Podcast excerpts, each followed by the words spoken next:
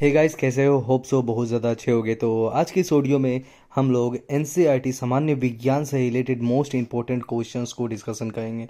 So guys, let's begin.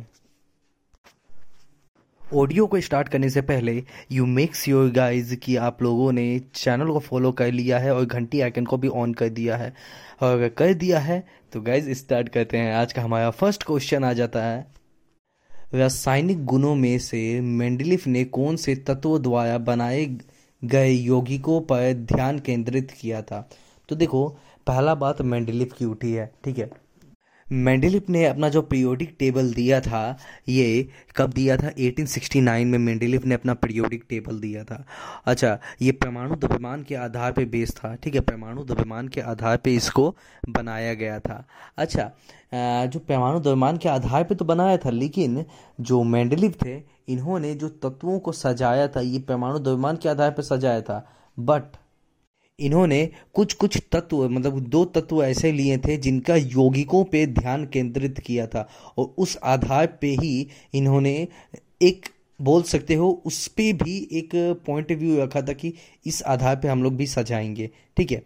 द्रव्यमान के आधार पे तो सजाया ही था, लेकिन उन्होंने कौन कौन से यौगिकों का अध्ययन किया था? तो देखो, हाइड्रोजन के यौगिक और ऑक्सीजन के यौगिकों का अध्ययन किया था, ठीक है। हाइड्रोजन और ऑक्सीजन के यौगिकों का अध्ययन किया था। यही ये क्वेश्चन हो जाता है कि रासायनिक गुणों में से मेंडलीफ ने कौन से तत्वों द्वारा बनाए गए यौगिकों का ध्यान केंद्रित किया था, ठीक है।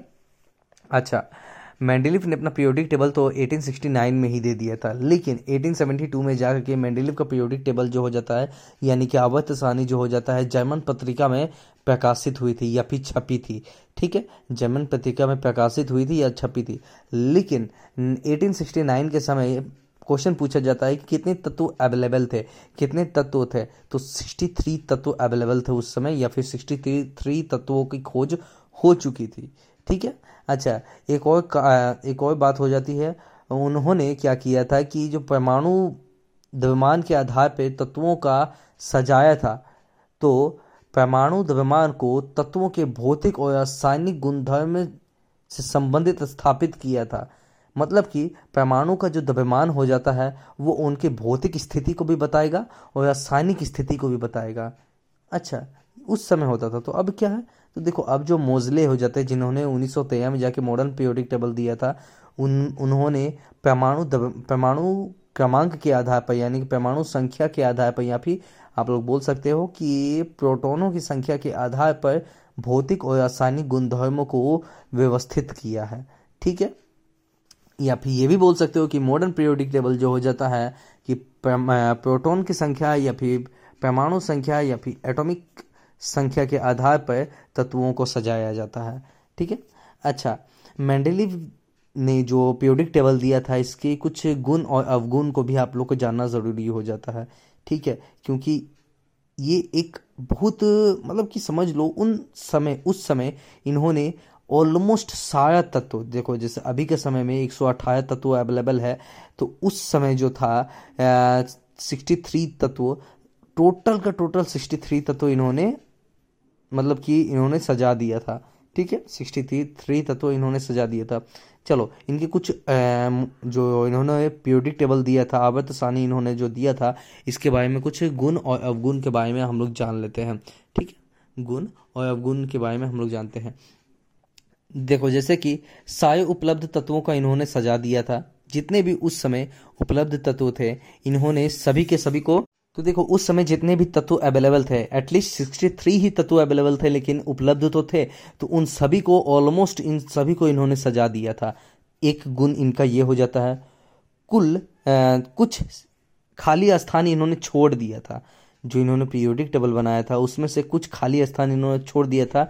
जब भी खोज हो तत्वों की, उस समय इसको रख दिया जाए उन तत्वों का। मतलब नहीं समझे? मतलब ये देखो, मेंडलीफ से पहले कौन आए थे? मेंडलीफ से पहले आए थे न्यूलैंड, ठीक है। मेंडलीफ से पहले न्यूलैंड आए थे। न्यूलैंड ने अपना ऑक्टेट लॉ दिया था। कब दिया था? 1866 में न्यूलैंड ने अपना ऑक्टेट लॉ दिया था। अब देखो, इन्होंने तो अपना ऑक्टेट लॉ तो दिया था, लेकिन साथ ही साथ इन्होंने कुछ कंट्रोवर्शियल बात कह दी थी। उस समय जो तत्व अवेलेबल थे ये 56 तत्व अवेलेबल थे। 1866 न्यूलैंड ऑक्टेट लॉ के समय जो थे 56 तत्व अवेलेबल थे और न्यूलैंड ने क्या कहा था, दुनिया में सिर्फ और सिर्फ 56 ही तत्व है और तत्व की खोज फ्यूचर में कभी भी नहीं होगी। ठीक है, ये किसने कहा था, ये कहा था न्यूलैंड ने कहा था। इनको क्या कहना था कि अपना टेबल जो थे इन्होंने दिया था, ऑक्टेट टेबल जो दिया था इन्होंने, उसको सिद्ध करना था, इसीलिए इन्होंने क्या कहा कि दुनिया में और तत्वों की खोज होगी ही नहीं। ठीक है, लेकिन मेंडलीफ ने क्या कहा था, मेंडलीफ ने अपना आवर्त सारणी दिया था 1869 में और इन्होंने कहा था कि फ्यूचर में जा कर के और तत्वों की खोज होगी, इसीलिए इन्होंने खाली स्थान छोड़ दिया था तत्वों का।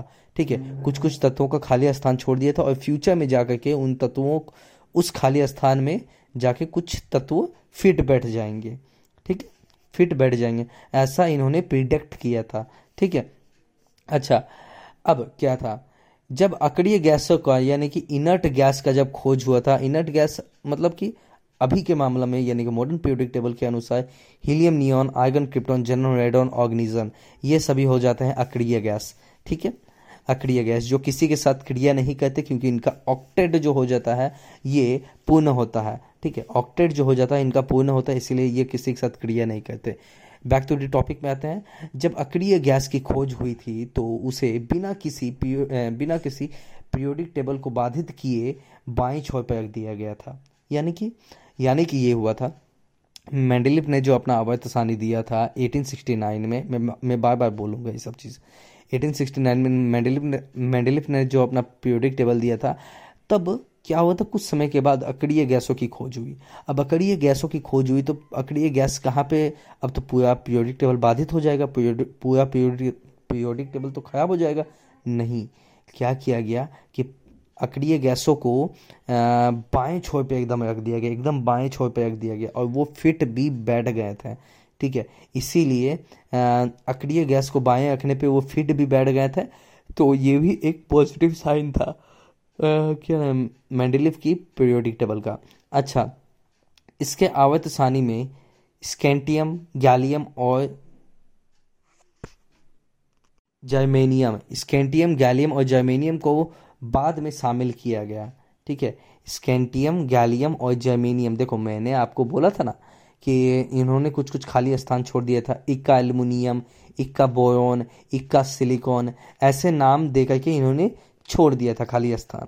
अब बोला था कि फ्यूचर में जाके यहाँ पे तत्वों की खोज की, तो इक्का बोरोन में क्या आ गया था, इक्का बोरोन की जगह पे आ गया था स्कैंडियम। इक्का गैलियम की जगह क्या हो गया था, इक्का एल्युमिनियम की जगह गैलियम तत्व आ गया था और इक्का बोरोन की जगह जर्मेनियम आ गया था। ठीक है, जर्मेनियम तत्व आ गए थे। तो ये सब इनके गुण हो जाते हैं। अब अवगुण के बारे में बताता हूँ।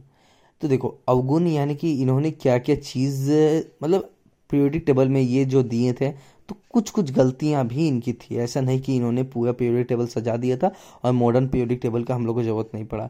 नहीं, मॉडर्न पीरियोडिक टेबल का ज़रूरत पड़ा, लेकिन इन्होंने ऑलमोस्ट एकदम पूरा अच्छी तरह से सजा ही दिया था।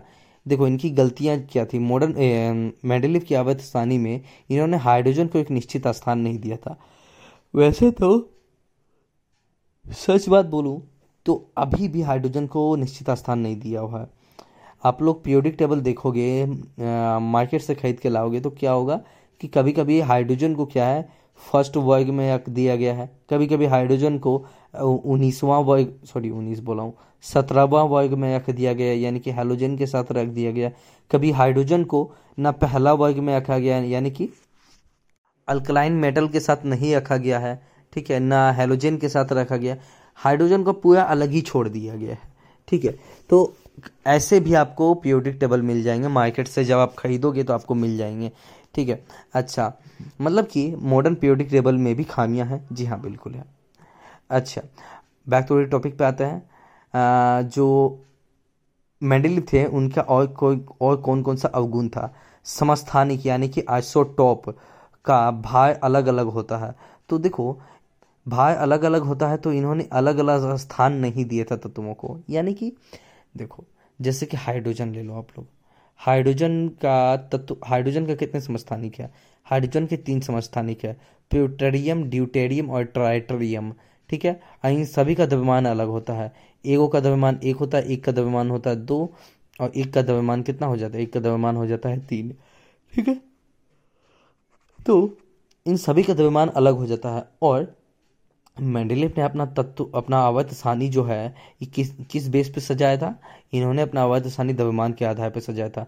तो क्या हुआ था, ये इसके इनका प्रॉब्लम ये निकल गया था कि हाइड्रोजन का जो तीनों समस्थानिक था, प्यूटेरियम, ड्यूटेरियम और ट्राइटेरियम, ये तीनों बोला था कि हमको अलग अलग वर्ग में रखो, हम लोग को अलग अलग जगह दो। ठीक है, क्यों? क्योंकि तुम लोग द्रव्यमान के आधार पर सजाए हो, तो मुझे भी, मेरा द्रव्यमान अलग है, मुझे अलग जगह दो, मेरा द्रव्यमान अलग है, मुझे अलग रूम दो, मेरा द्रव्यमान अलग है, मुझे अलग रूम दो। ऐसे करके तीनों ने अपना अलग अलग रूम मांग रहा था। ठीक है, मतलब कि आसान भाषा में समझाने की कोशिश कर रहा हूँ। तो ये चीज़ का सल्यूसन जो है पीरियोडिक टेबल में नहीं मिला। ठीक है, मेंडलीफ के पीरियोडिक टेबल में नहीं मिला, बल्कि मॉडर्न पीरियोडिक टेबल में इसका है उपाय। ठीक है, मॉडर्न पीरियोडिक टेबल में इसका उपाय है। याद रखो, क्वेश्चन आता है कि समस्थानिक में क्या चीज़ समान होता है, तो समस्थानिकों में परमाणु संख्या जो हो जाती है, यानी कि आप लोग बोल दो प्रोटोनों की संख्या जो हो जाती है समान रहती है। कुछ जगहों पर अधिक द्रव्यमान वाले पहले और कम द्रव्यमान वाले को बाद में रखा गया था। तो देखो, मेंडलीफ की एक गलती थी कि अधिक द्रव्यमान को पहले रख दिया गया था और कम द्रव्यमान वाले को बाद में रखा गया था। कोबाल्ट को पहले रख दिया गया था और निकिल को बाद में, बल्कि नियम है पहले निकिल होगा, पहले फिर कोबाल्ट होगा। क्यों? निकिल का जो परमाणु संख्या द्रव्यमान जो हो जाता है 58.7 हो जाता है, और कोबाल्ट का द्रव्यमान जो हो जाता है 58.8 हो जाता है। यानी कि पहले निकिल होगा फिर कोबाल्ट होगा, लेकिन इन्होंने ऐसा नहीं किया था। ठीक है, चलो जी, अब देखो एक क्वेश्चन से संबंधित मैंने आप लोगों को कितने सारे क्वेश्चन बता दिए। चलो नेक्स्ट क्वेश्चन में चलते हैं। नेक्स्ट क्वेश्चन हो जाता है प्रोपेन का आणविक सूत्र क्या हो जाता है। ठीक है, प्रोपेन का आणविक सूत्र क्या हो जाता है। तो गाइज आप लोगों को पता होगा, meth, eth, pro, but, pen, hex, hept, oct, non, dec, undec, dodec. इसके बारे में आप लोगों को पता होगा, एक बार फिर वापस से बताऊंगा, ध्यान से सुनना। Meth, eth, prop, but, pen, hex, hept, oct, non, dec, undec, dodec, ये क्या है? ये देखो, जब आप लोग कार्बनिक रसायन और उसके यौगिकों के बारे में ये एक चैप्टर हो जाता है, इसके बारे में जब पढ़ोगे तो आपको ये तीनों के बारे में याद रखना होगा। एक कार्बन यानी कि मतलब एक कार्बन वाला यौगिक यानी कि मिथ वाला यूज़ होगा। ठीक है, मीथेन, इथेन, प्रोपेन ये मैंने नहीं बोला, मिथ बोला सिर्फ। ठीक है, तो एक कार्बन वाला मिथ, 2 कार्बन वाला इथ, 3 कार्बन वाला प्रॉप, 4 कार्बन वाला ब्यूट, 5 कार्बन वाला पेन, 6 कार्बन वाला हेक्स, 7 कार्बन वाला हेप्ट, 8 कार्बन वाला ऑक्ट, 9 कार्बन वाला नैन, 10 कार्बन वाला डेक, 11 कार्बन वाला अनडेक, 12 कार्बन वाला डोडेक। देखो अनडेक डोडेक पूछता नहीं है, लेकिन तभी मैं बताता चला हूँ आप लोग को। ठीक है, अनडेक और डोडेक। अच्छा, अब बात उठ गई है कि कार्बनिकों के बारे में। ठीक है, कार्बनिकों के बारे में। अच्छा, पहले तो प्रोपेन का आप लोगों को फॉर्मूला बता देता हूँ। ठीक है, प्रोपेन, प्रोपेन यानी कि केन। ठीक है, केन होता है, केन किन काइन होता है ना, तो इन सभी का आपको फॉर्मूला पता होना चाहिए। केन किन काइन, केन के लिए होता है CnH2n+2, कीन के लिए होता है CnH2n, और काइन के लिए यूज़ होता है CnH2n-2। ठीक है, केन किन काइन। अच्छा, केन के बारे में बात उठी है, तो केन के बारे में बात उठा है CnH2n+2। ठीक है, यहाँ पे n का मतलब होता है कितने कार्बन है।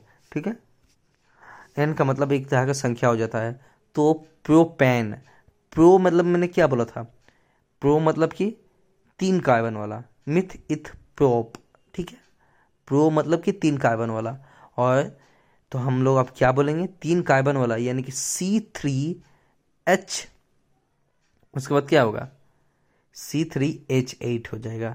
ठीक है, C3H8 हो जाएगा। इसे हम लोग क्या बोलते हैं, इसे हम लोग प्रोपेन बोलते हैं, C3H8, इसे हम लोग प्रोपेन बोलते हैं। ठीक है, याद रखो, meth, eth, pro, but, pen, hex, hept, oct, non, dec, undec, dodec. ठीक है। अच्छा, जो कैन होता है, कैन किनकाइन में आपको याद रखना चाहिए, एल्केन जो हो जाता है, ये एल्केन जो होता है ये संतृप्त हो जाता है, और एल्किन और एल्काइन जो हो जाता है असंतृप्त हो जाता है। ठीक है, एल्केन में एक कार्बन के साथ जुड़ता है, और एल्कीन एल्काइन में मतलब एल्केन में क्या हो जाता है, एक बॉन्डिंग होता है, कार्बन कार्बनों के बीच एक सिंगल बॉन्डिंग होता है, लेकिन एल्कीन में डबल बॉन्डिंग होता है और एल्काइन में ट्रिपल बॉन्डिंग होता है। स्टेबल सबसे ज़्यादा जो हो जाता है ये एल्केन हो जाता है, संतृप्त एल्केन हो जाता है, इसका ध्यान रखना, संतृप्त सबसे ज़्यादा एल्केन हो जाता है। अच्छा, एल्केन एल्किन एल्काइन के साथ साथ एक और चीज़ आता है अल्कलाइल। ठीक है, अल्कलाइल, अल्कलाइल के लिए फॉर्मूला हो जाता है CnH2n+1। ठीक है, एल्केन एल्किन और एल्काइन के साथ साथ आप लोग को याद रखना होगा अल्कलाइल भी होता है, अल्कलाइल का फॉर्मूला CnH2n+1 हो जाता है। ठीक है, CnH2n+1 हो जाता है। अल्कलाइल यानी कि देखो हम लोग एक चीज़ यूज़ करते हैं ना मिथाइल आइसोसाइनेट जो हम लोग यूज़ करते हैं, उसका फॉर्मूला क्या है मिथाइल आइसोसाइनेट का। अब देखो मिथाइल आइसोसाइनेट का उपयोग जो है, इसका उपयोग कार्बोनेट कीटनाशकों के उत्पादकों में किया जाता है। ठीक है, मिथाइल आइसोसाइनेट का उपयोग जो है कीटनाशकों के उपयोग में किया जाता है। ठीक है, इसका फॉर्मूला हो जाता है C2H3NO। ठीक है, C2H3NO हो जाता है इसका फॉर्मूला। अच्छा, साथ ही साथ आप लोग को कुछ याद है भोपाल गैस त्रासदी, होप सो आप लोग को याद ही होगा। तो भोपाल गैस त्रासदी में क्या होता है कि 3 दिसंबर 1984 में क्या हुआ था कि भोपाल में एक कीटनाशक दवा बनाई गई थी। ठीक है, कीटनाशक दवाई बनाने वाली जो फैक्ट्री थी जो जिसका नाम क्या था यूनियन कार्बाइड। ठीक है, इससे कौन सा गैस रिलीज हुआ था, मिथाइल आइसोसाइनेट रिलीज हुआ था, इसमें बहुत सारे लोगों की डेथ हुई थी। ठीक है, 3 दिसंबर 1984। ठीक है, 3 दिसंबर 1984 यानी कि मिथाइल आइसोसाइनेट जो हो जाता है ये विषैली गैस हो जाती है, याद रखना ये एक प्रकार की विषैली गैस हो जाती है। अच्छा, कार्बन चैप्टर के बारे में बात उठी है तो चलो कार्बन चैप्टर से संबंधित आप लोगों को कुछ चीज़ें बता देता हूँ। रासायनिक विज्ञान की वह शाखा जिसके अंतर्गत कार्बन और उसके यौगिकों का अध्ययन किया जाता है उसे कार्बनिक रसायन कहा जाता है। ठीक है, ये सिंपल सा बात है। कार्बन ही एक ऐसा तत्व हो जाता है जिसमें कैटनेशन का गुण पाया जाता है। कैटनेशन यानी कि श्रृंखला बनाने का गुण, यानी कि देखो कार्बन बहुत छोटा होता है। ठीक है, कार्बन बहुत छोटा होता है और वो बहुत सारे तत्वों मतलब कि अगर बोला जाए कि सबसे ज़्यादा तत्व मतलब सबसे ज़्यादा यौगिक बनाने की क्षमता कौन से तत्वों में होती है तो ये कार्बन में ही पाया जाता है। क्यों? क्योंकि कार्बन जो है बहुत छोटा होता है। इसका साथ ही साथ ये हाईली एक्टिव होता है कि इलेक्ट्रॉन हम कहाँ से ले मतलब कि अपना ये ऑर्बिट जो है ऑक्टेट जो है ये पूर्ण करना चाहता है। ठीक है, ये अपना ऑक्टेट पूर्ण करना चाहता है और ऑक्टेट पूर्ण करने के लिए ये बहुत सारे तत्वों के साथ और कई सारे तत्वों के साथ यौगिक बना लेता है। ठीक है, अच्छा कैटनेशन का गुण के बारे में मैं आप लोग को बता देता हूँ कि श्रृंखला बनाने का वह गुण जिसके कारण इसके यौगिकों की संख्या जो है वर्तमान समय में सबसे अधिक होती है, ये कैटनेशन का गुण पाया जाता है, किसमें कार्बन में पाया जाता है। ठीक है, अच्छा और भी चीज़ आप लोग जान लो, वैसे यौगिक जिसमें कार्बन तत्व मौजूद होते हैं उसे कार्बनिक यौगिक कहते हैं, सिंपल सा बात है। अगर कोई नींबू पानी का रस है अगर उसमें नींबू पाया जाता है तो हम लोग बोल देते हैं नींबू पानी है, अगर चाय है नींबू डाल के है तो हम लोग बोल देते हैं नींबू वाला चाय है, सिंपल सा बात है। अगर किसी यौगिक में अगर कार्बन पाया जाएगा तो हम लोग क्या बोलेंगे, उसे ऑर्गेनिक कंपाउंड बोलेंगे मतलब कि कार्बनिक यौगिक बोलेंगे। ठीक है, कार्बनिक यौगिक बोलेंगे। अच्छा, कार्बनिक यौगिक बोलेंगे जिससे इसमें कौन कौन से तत्व आ जाता है, बहुत सारे दुनिया भर के तत्व है, लेकिन मैं कुछ तत्व आप लोग को बता देता हूँ। जैसे CH4 हो जाता है। अच्छा, CH4 हो जाता है, अब CH4 क्या है, CH4 हो जाएगा आप लोग का मीथेन हो जाता है। ठीक है, CH4 मीथेन हो जाता है, ये हवा से भी हल्की गैस होती है। मीथेन जो आपके मार्स गैस में पाया जाता है। ठीक है। मीथेन जो हो जाता है मास में पाया जाता है, मास में पाया जाने वाला मीथेन हो जाता है।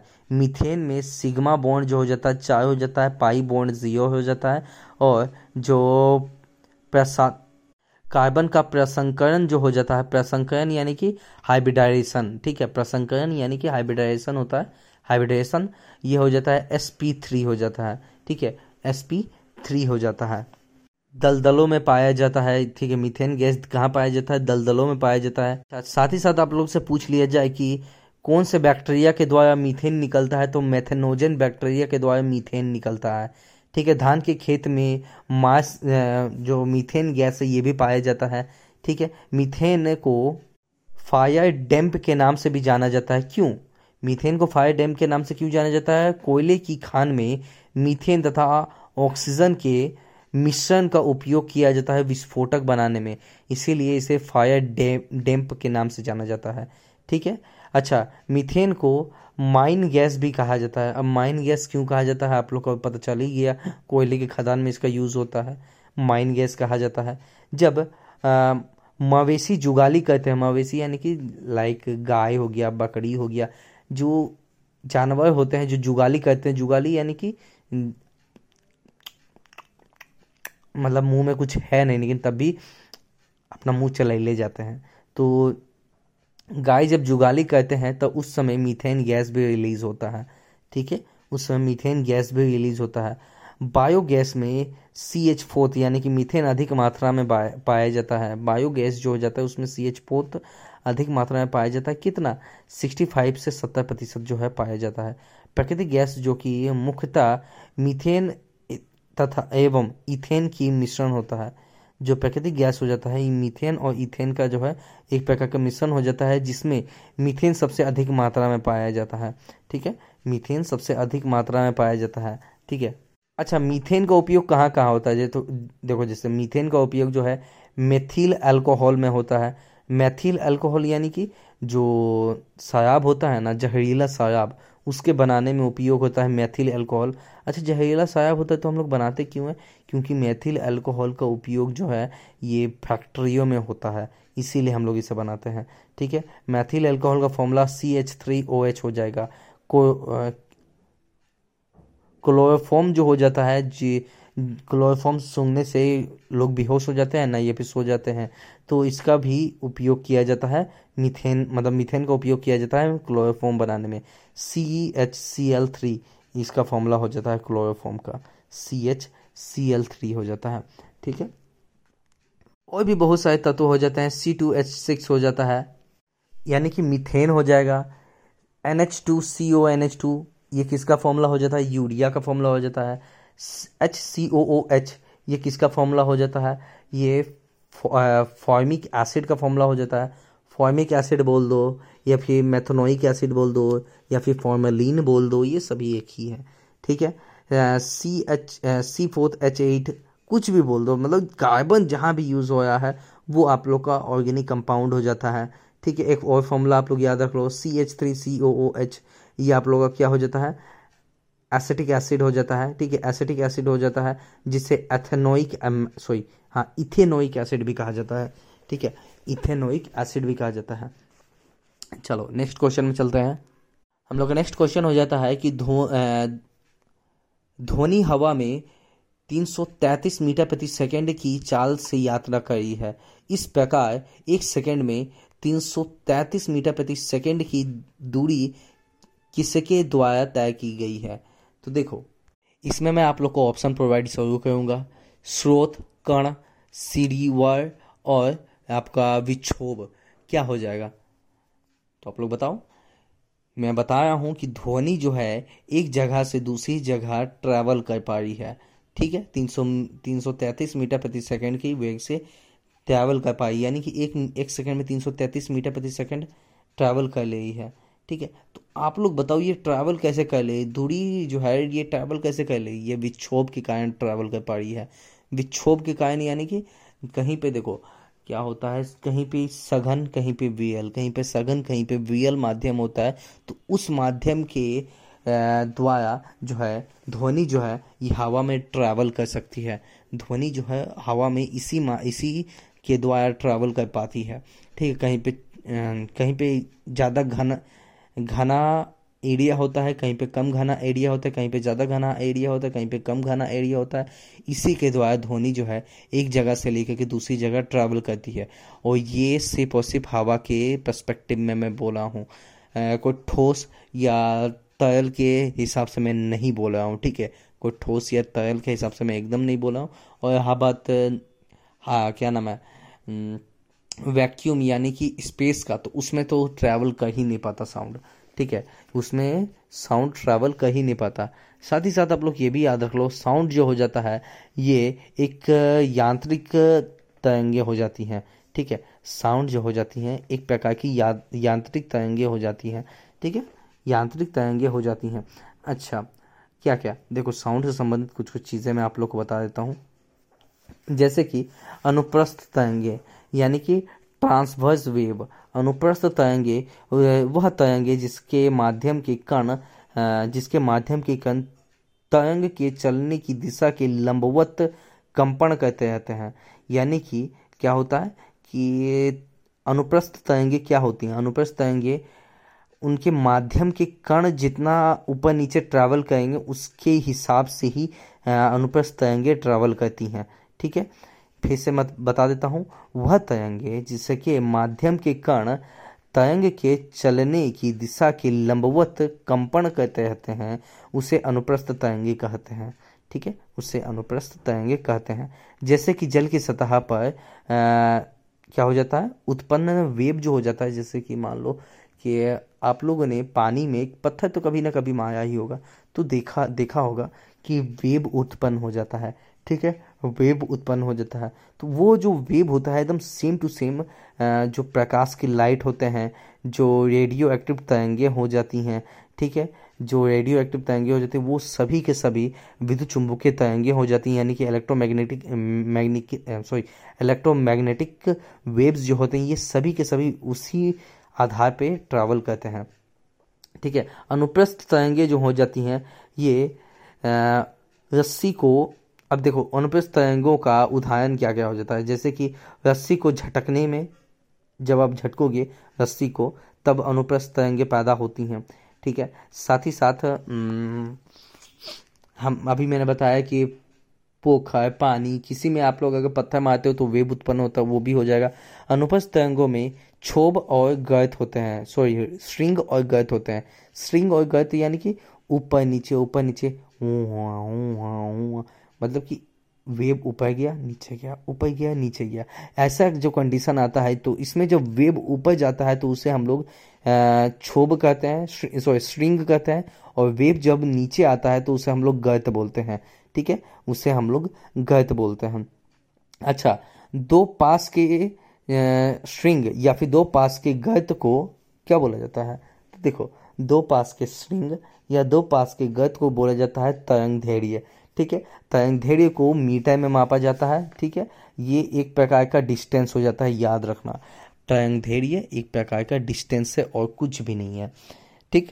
अच्छा, अनुधैर्य तरंगे भी बता देता हूँ, अनुधैर्य तरंगे वह तरंगे जिसमें माध्यम के कण तरंग के चलने की दिशा के समानांतर कंपन करते हैं उसे अनुधैर्य तरंगे कहते हैं, ठीक है, उसे अनुधैर्य तरंगे कहते हैं। जैसे कि प्रिज्म का स्प्रिंग का कंपन होता है ना, स्प्रिंग का कंपन, ध्वनि के तरंगे, ये सभी जो हो जाती हैं ये लंबवत यानी कि लॉन्गिट्यूडनल वेव्स हो जाती हैं, ठीक है, लॉन्गिट्यूडनल वेव्स हो जाती हैं।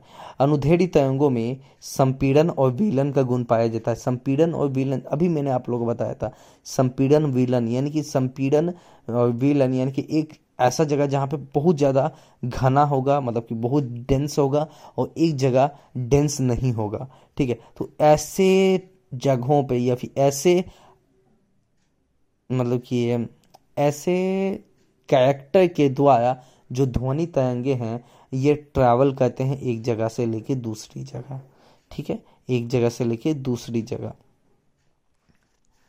तो कैसा लगा आज का ऑडियो, जानता हूँ बहुत सारी चीज़ें और बताना बाकी है, बहुत सारी चीज़ें आप लोग को बताना है तरंग के बारे में, ध्वनि के बारे में, बहुत सारी नॉलेज आप लोग को प्रोवाइड करना है, लेकिन समय आने पे सारा नॉलेज मिल जाएगा।